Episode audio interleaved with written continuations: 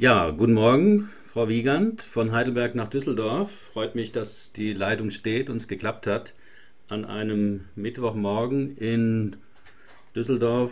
Was haben Sie schon gemacht heute Morgen als Netzwerkerin? Als Netzwerkerin muss ich natürlich erstmal in Facebook gucken, Mails beantworten. Wie Uhr machen Sie das denn morgens? Ähm, also ich gucke schon regelmäßig bei Facebook nach, weil ja viele unserer Partner des Business Clubs auch bei Facebook vertreten sind. Ja. Ähm, ich habe aber auch schon telefoniert. Aha, gut.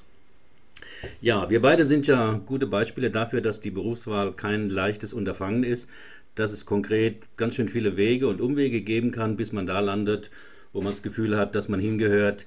Sie waren, glaube ich, mal Flugbegle Flugbegleiterin. Stimmt das? Ja, ich war zehn Jahre bei einer Fluggesellschaft als Stewardess und Aha. dann später als Purser. Ähm, der Vorteil ist sicherlich der, dass ich viel von der Welt Nachteil ist natürlich der in der Fliegerei, dass man ständig aus dem Koffer lebt, dass man keine Zeit hat, wenn andere am Wochenende feiern, musste ich dann morgens um 5 Uhr aufstehen, mhm. um nach Mallorca zu fliegen. Ähm, es war schön, weil ich wirklich viele, viele Städte und, und Länder kennengelernt habe. Das habe ich sehr genossen. Ähm, aber die Nachteile sind schon erheblich. Ähm, ja, ich war 27 Jahre alt, als ich mein Abitur endlich hatte und Psychologie studieren konnte. Und Sie hatten mit 30 Jahren den Wunsch, als Journalistin zu arbeiten. Wie kamen Sie zu dem Wunsch? Ich denke, es sind so Parallelen. Also, dass man im Grunde so mit 30 sagt, Mensch, ist es das jetzt, was ich mache? Ja. Yeah.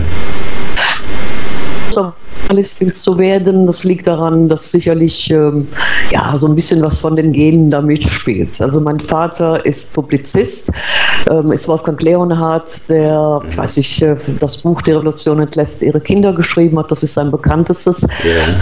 Und für mich war das immer so ein bisschen Vorbild, dass ich dachte, ja, Sprache bedeutet Macht. Ich liebe Sprache. Ich habe schon sehr jung sehr, sehr viel gelesen. Mhm. Und dann kam so meine persönliche Neugier dazu, weil der Journalismus beinhaltet natürlich, dass man in viele Bereiche reinschnuppern kann, in die man sonst nicht reingerät. Also ich habe äh, als Journalistin dann wirklich alle Minderheiten ähm, interviewt. Mhm. Also von dem Penner über die Hure bis hin zu Prominenten. Und diese Neugier hat mich auch beflügelt. Mhm. Also ähm, es war schon mein Traum, Journalistin zu werden, trotz vieler Schwierigkeiten. Also ich hatte einen starken Willen, ich wollte das. Yeah in Düsseldorf bei einer Zeitung sagte man mir, ja, es kommen täglich so und so viele Menschen, die Journalistin oder Journalist werden wollen. Stimmt, ja. Und ich habe hab dann so nachgehakt, ich möchte das gerne. Mhm. Und dann hat man mir gesagt, okay, einen Artikel zur Probe und ich glaube, Herr Kopf-Wichmann, ich habe zehn Stunden an diesem Artikel das geschrieben. Ja. Kam es ja drauf ähm, an, ja. Ähm, damit er wirklich gut ist und damit man mich annimmt. Mhm. Und dann ist er auch erschienen, mein erster Artikel. Und das ist ganz schön, wenn Sie dann noch einmal sehen, ähm, es war über Düsseldorfer Yachtclub, glaube ich, ein Thema, wo ich überhaupt okay. keine Ahnung von hatte. Dann sehen Sie auf einmal von Elita Wiegand und das ist schon ein schönes Gefühl, ja. Das ist ein sehr erhabenes Gefühl, vor allem am Anfang, ja. Mit der Zeit nutzt sich das ein bisschen ab. Hat Ihr Vater Sie denn irgendwie beeinflusst jetzt äh, in Richtung Journalismus? Hat er Sie gedrängt, empfohlen oder? Nee, es war eigentlich das Gegenteil. Mein Vater wollte nicht, dass ich Journalistin werde, deswegen habe ich vermutet, ich habe mich dann gegen den Willen meines Vaters durchgesetzt. Was hatte gesagt, der dagegen? Der war doch selber journalistisch tätig und sehr erfolgreich. Na gut, wenn die Tochter in die Öffentlichkeit kommt, ist das wahrscheinlich dann auch für den Vater nicht immer so einfach. Ach so. Falls es nicht gut macht, dass man dann denkt, oh Gott, das ist so. Tochter, was schreibt die denn für einen Stuss? Hm? Ja. ja gut, ich habe dann aber mich durchgesetzt, bin dann auch danach zum WDR gegangen, ja. weil Hörfunk schon mein Medium war. Ich war auch beim Fernsehen. Aber Hörfunk hat mir besonders viel Spaß gemacht, ja. weil sie in einer Interviewsituation sind und mehr Zeit haben als beispielsweise mhm. beim Fernsehen oder bei der Zeitung, wo man immer unter diesem aktuellen Druck ist. Also ich fand das sehr schön, längere Gespräche zu führen mhm. und Menschen auch herauszukitzeln mit dem, was da wirklich hinter den Fassaden ist. Also ein bisschen, was wir gerade so machen. Ne? Ähm, genau. Was hat denn, äh, hat Ihr Vater dann Ihren journalistischen Weg, wie hat er den kommentiert, als Sie dann so ein bisschen erfolgreich waren und was hat er dazu gesagt? Ähm, ich denke, dass dann so ein gewisser Stolz eingetreten ist. Also ich kann mich gut erinnern, mein Vater war lange Professor an der Yale University ja. und wir waren beide in der gleichen Sendung, nämlich im Mittagsmagazin. Er wurde interviewt und kurze Zeit ich später. Ui. Ich weiß nicht mehr, worum es ging. Und das war schon ein sehr schönes Gefühl. Mein Vater in Amerika, ich hier in Düsseldorf und in der gleichen Sendung. Das hat dann schon ähm, ein positives Gefühl bewirkt. Ja. Nochmal zurück zu Ihrem ersten Beruf. Den Job bei der Lufthansa haben Sie ja aufgegeben, weil Sie schwer krank wurden. Nun erlebe ich oft, dass Menschen nach einer Krankheit ihr Leben umkrempeln. Meine Frage, warum glauben Sie, braucht es oft erst eine ernste Krise, dass jemand etwas ändert? Ohne Krise wäre es doch eigentlich viel leichter, oder?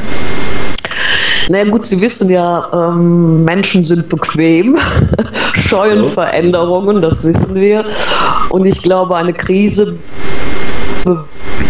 Ah, ist es das?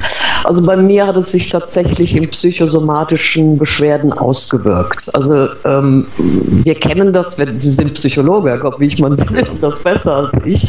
Da gibt es dann diese Beschwerden, so das geht mir an die Nieren oder die typischen Montagsbeschwerden, wenn man weiß, jetzt kommt wieder dieser Stress auf mit Kopfschmerzen, also unterdrückten Gefühlen. Mhm. Ähm, ich habe gemerkt, dass diese Krisen, also Krise, ja, das war eine Krise. Also ich konnte nicht mehr meinen Koffer packen, um wegzufliegen. Das war für mich also so furchtbar, immer aus diesem Leben, dem normalen Leben herausgerissen zu werden. Und ich denke, Krisen sind einfach eine Chance. Das wissen wir aus diesem mhm. bekannten Strichwort dass die auch Chinesen ja auch äh, oft mhm. sagen, in jeder Krise steckt eine Chance. Das heißt, Sie meinen, ganz oft geht es gar nicht ohne Druck. Sie haben gesagt, weil die Leute bequem sind. Ne? Ich nenne das so, weil eben die Komfortzone, auch wenn die manchmal gar nicht mehr so komfortabel ist, aber auf jeden Fall gewohnt ist und dass einem eine Krise insofern hilft, dass man, dass der Körper oder die Psyche eben sagt, es geht nicht mehr. Man muss sich was anderes überlegen. Ja gut, ich meine, das erleben Sie ganz oft, auch in privaten Beziehungen, dass man merkt, eine Beziehung geht zu Ende. Was, welchen Teil trage ich dazu bei? Mhm. Was sind meine persönlichen Baustellen, sage ich mal? Wo muss ich an mir arbeiten? Aber Herr Kopf-Wichmann, das kennen Sie alles. Oder aber eben in diesen Krisen, wo ich merke, es sind äh, Krankheiten oder finanzielle Krisen oder eben auch, dass man merkt, äh, man langweilt sich vielleicht sogar im Job. Ja. Eben so insofern, dass es dann eben ja auch eine Krise ist. Also die Herausforderung ist nicht mehr da. Und ich glaube, das ist dann leider der Antrieb, weil in guten Zeiten mhm. ändert man selten was. Es gibt ja nur viele Menschen, die mit ihrem Beruf unzufrieden sind, wenig Sinn darin sehen oder ihn nur als Broterwerb betrachten. Frage, was kann man denn konkret tun, wenn man beruflich unzufrieden ist? Was haben Sie gemacht? Ähm, ich habe gesehen, dass ich das weitermachen könnte. Damals war ich ja bei der Bonn-Finanz als Außendienstmitarbeiter und ähm, das hätte das auch gut weitermachen können, Leute einstellen und so eine Pyramide bilden, wie man das halt im Strukturbetrieb macht. Ähm, aber ich habe mir vorgestellt, ähm, äh, angenommen, ich mache das jetzt noch 20, 30 Jahre und das war meine Horrorvorstellung. Es war kein Druck, es lief alles ganz gut, aber ich dachte, ich kann nicht den Rest meines Lebens mit Lebensversicherungen verbringen. Da bin ich irgendwie unterfordert. Und da dachte ich, ja, was würde ich denn lieber tun? Und da war ganz klar, ähm, ich würde gerne Psychologie studieren, hatte nur den Nachteil damals, äh, ich hatte noch kein Abitur und dann habe ich mein Abitur erstmal auf dem zweiten Bildungsweg nachgeholt dahinter. Sie wussten, sie möchten nicht immer in dieser ja. Trittmühle bleiben. Ja. Und ich denke, dass jeder sich einfach fragt, was sind meine Talente? Was kann ich gut? Wo ist meine Leidenschaft? Wofür brenne ich? Was möchte ich verändern? Oder eben auch, sagen wir mal, wie Steve Jobs es gesagt hat, wo möchte ich Spuren im, im Universum hinterlassen? Also das, wofür ich brenne. Und ich glaube, in jedem Menschen steckt so etwas, dass er seine Berufung finden kann, wenn er sich fragt, was mache ich besonders gerne, wo sind meine Stärken, wo sind meine Talente und damit kann ich meistens dann eben auch Geld verdienen. Mhm. Nun wissen ja manche Menschen sehr genau, was sie nicht wollen, hm, also zum Beispiel ihren derzeitigen Beruf. Wenn man die aber fragt, was sie dir gerne lieber tun würden, zucken die mit den Schultern, sagen, hm, weiß ich nicht. Wie aus Ihrer Erfahrung, wie findet man denn seinen Wunsch oder Traumberuf, in dem man zufriedener ist? Ja, ich glaube, Sinn suchen. Also viele Menschen, die fest angestellt sind, die quasi so wie eine Maschine funktionieren, also im Auftrag des Unternehmens, dass die unzufrieden sind und dass viele Menschen einfach sagen, wo ist mein Sinn? Also wo ist der Sinn? Und ich glaube in der heutigen Zeit viel, viel stärker als früher, wo man ja wusste, man lernt einen Beruf, den man bis zum Ende des Lebens ausführt. Das heißt, wir sind in einer starken Veränderung, in einer gesellschaftlichen Veränderung. Viele Menschen brauchen eine Aufgabe und wir brauchen vor allen Dingen Menschen, die diese Veränderung meistern, weil es kommt sehr, sehr viel auf uns zu. Und da glaube ich, ähm, helfen Festanstellungen weniger. Ich meine, es gibt viele, viele Menschen, die aus Konzernen aussteigen, um sich selbstständig zu machen. Und Menschen haben Talente. Und ich glaube, das ist das, was wir im Moment in der Wirtschaft brauchen. In wir brauchen Menschen, die einfach anpacken und sagen, das, wollt, das möchte ich gerne verändern. Mhm. Da ist mein Herzenswunsch. Und die Talente sind da, da bin ich von überzeugt. Mhm. Jetzt haben Sie sehr den Sinn hervorgehoben. Ähm, machen wir mal einen Elevator-Pitch. Was würden Sie in einer Minute sagen? Worin sehen Sie den Sinn in Ihrer Tätigkeit? Meine Aufgabe ist im Grunde Menschen erfolgreich zu machen. Ich selbst bin lange auf der Bühne gewesen. Ich weiß, wie es ist. Und ich sehe da drin ähm, im Moment die Aufgabe, dass ich merke, viele Menschen trauen sich nicht, haben Angst, ihre Meinung zu bekennen, haben eventuell auch keine Kontakte. Und ich glaube, ähm, es ist wichtig, ich würde Menschen gerne ein bisschen schubsen und sagen, komm, mach, mach, du hast es, du kannst es. Mhm. Und ich unterstütze dich dabei. Mhm. Also so eine Art Menschenentwickler. Ich habe ja letzte Woche mit dem Boris Grundl ein Interview geführt und er hat ja ein Buch geschrieben ähm, und äh, seine Vision war auch, dass eben die Zeit der Macher vorbei ist und dass speziell auch Führungskräfte eigentlich sich zu Menschenentwicklern hinbewegen sollten. Und Sie haben das, finde ich, gerade sehr schön beschrieben, also Menschen erfolgreich machen. Ja. Und ähm, ja. Nee, gut, hinzu kommt sicherlich bei mir eine Vision. Also ich bin mhm. wie viele andere mit dem Wirtschaftssystem nicht zufrieden. Ich denke, wir wissen, es ist äh, ein, ein, eine Gier nach Geld, es ist eine Gier nach Macht. Und ich glaube, es ist ganz, ganz wichtig, dass wir heute die Wirtschaft anders definieren. Das ist der Grund, warum ich den Business Club Innovativ ihn gegründet habe, nämlich Menschen zum, zusammenzubringen, die ein anderes Verständnis von Wirtschaft haben, die im Bereich Nachhaltigkeit unterwegs sind, mhm. die eine andere Unternehmenskultur führen, wo es um Menschen geht, um die Talente auch zu fördern.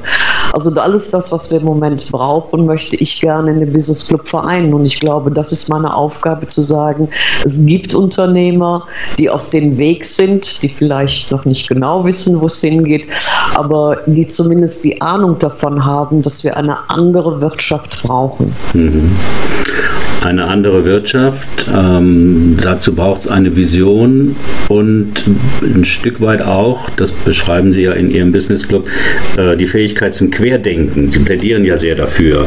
Nun sind ja in vielen Bereichen des Lebens, zum Beispiel Politik oder Unternehmen, Querdenker gar nicht so sehr gefragt. Stromlinienförmige Leute, die sich gut anpassen, haben oft mehr Erfolg. Was genau, meine Frage an Sie, zeichnet einen Querdenker aus und wie kann ein Querdenker sich beruflich verändern, wenn er merkt, dass seine Ideen dort nicht erwünscht sind, wo er gerade sich befindet? Ich denke, ein Querdenker zeichnet sich schon damit aus, dass Ideen entwickelt, die anders sind, einen anderen Blickwinkel auf etwas zu werfen, zu merken, ähm, gerade im Moment im Wandel brauchen wir einen Blick auf etwas anderes, also den 360-Grad-Blickwinkel oder den 180 Grad zu sagen, mhm. ich traue mich, eine verrückte Idee auszusprechen, auch wenn ich vielleicht denke, die ist im Moment noch gar nicht machbar. Ich traue mich, Bestehendes in Frage zu stellen und zu sagen, wo könnten denn andere Lösungen sein? Es gibt so vieles, wo wir in so einem Mainstream denken und Menschen, und das merken wir im Moment ja sehr stark in unserer Gesellschaft, haben Angst.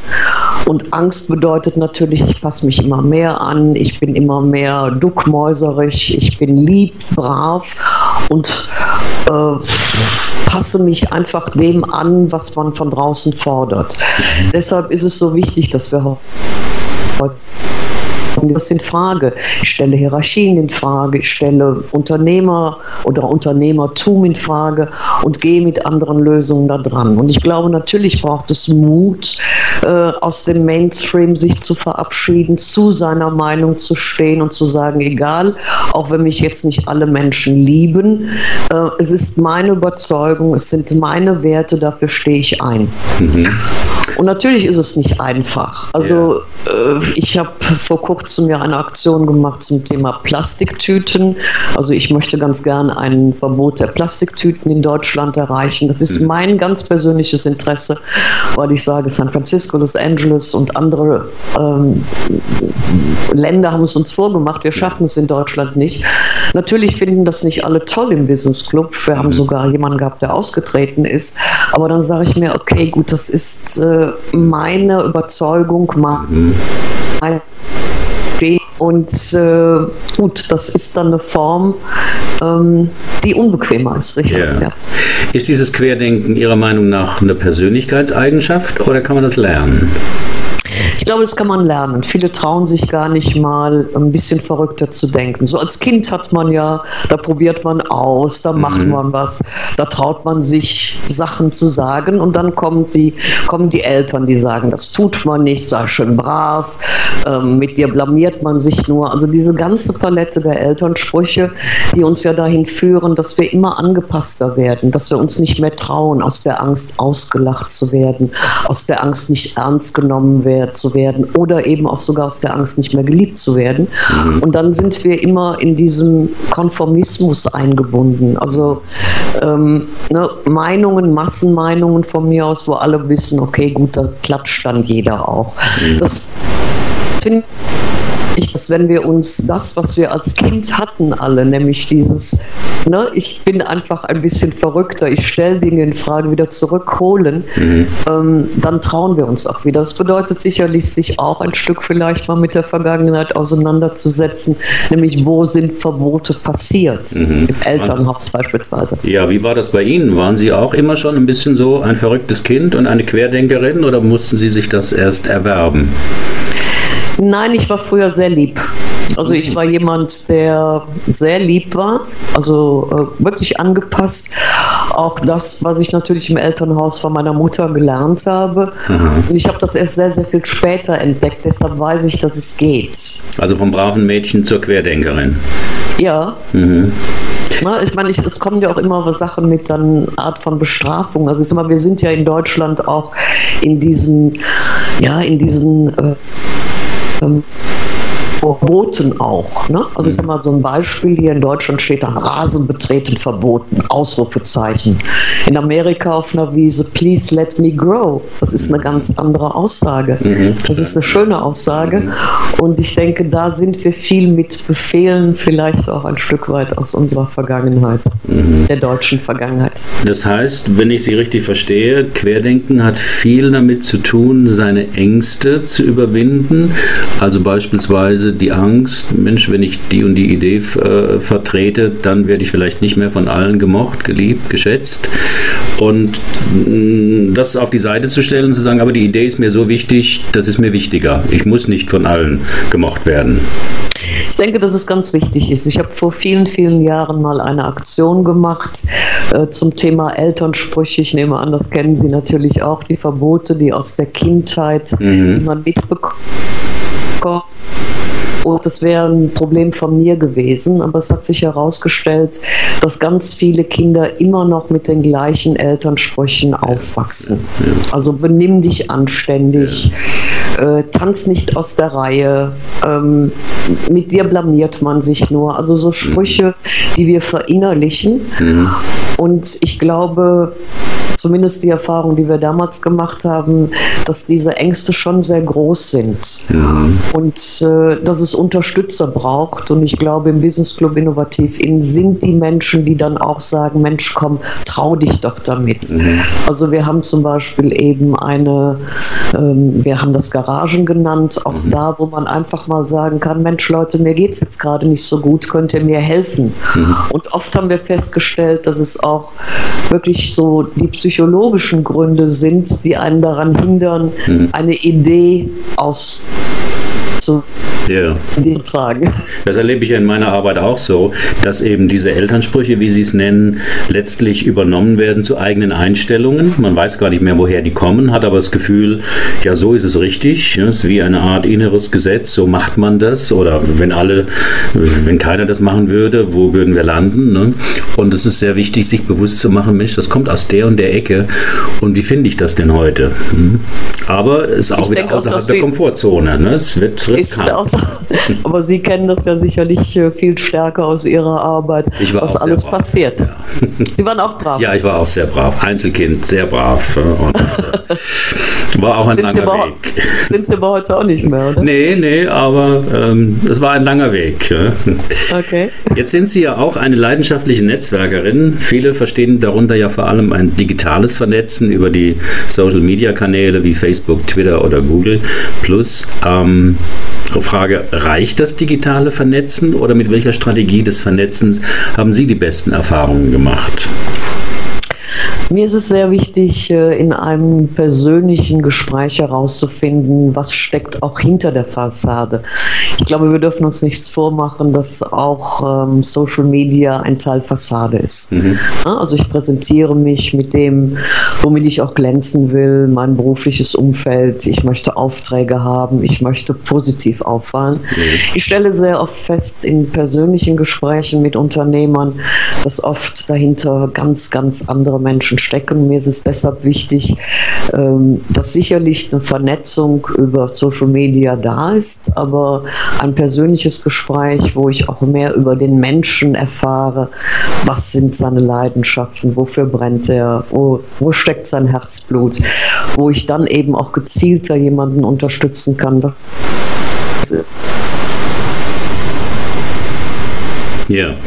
Ähm, und wo machen Sie das genau? Diese persönlichen also, Kontakte im Business Club oder?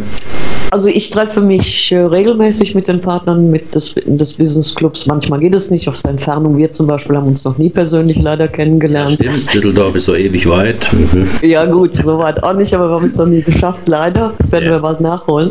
Ähm, also es gibt natürlich einmal die Möglichkeit unserer Veranstaltungen, wo wir mhm. zumindest ein bisschen mehr die Möglichkeit haben, ähm, uns kennenzulernen. Mhm. Also nicht mhm. intensiver. Und ansonsten mache ich regelmäßig Termine, ja. Ja, ja.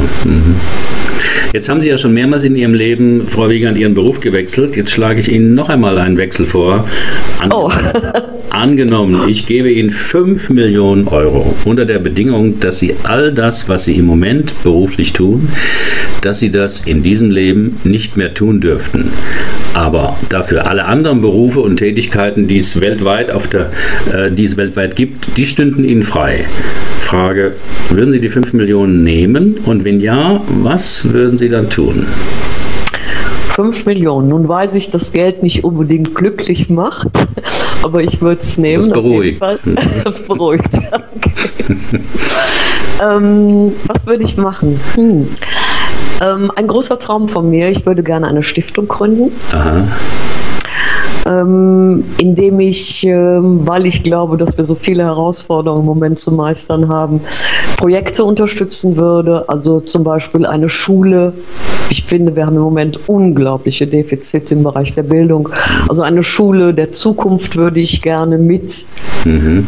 Äh, also wird dafür investieren, aber eben auch ähm, das Gestalten. Ich würde Querdenker unterstützen, ihre Ideen zu realisieren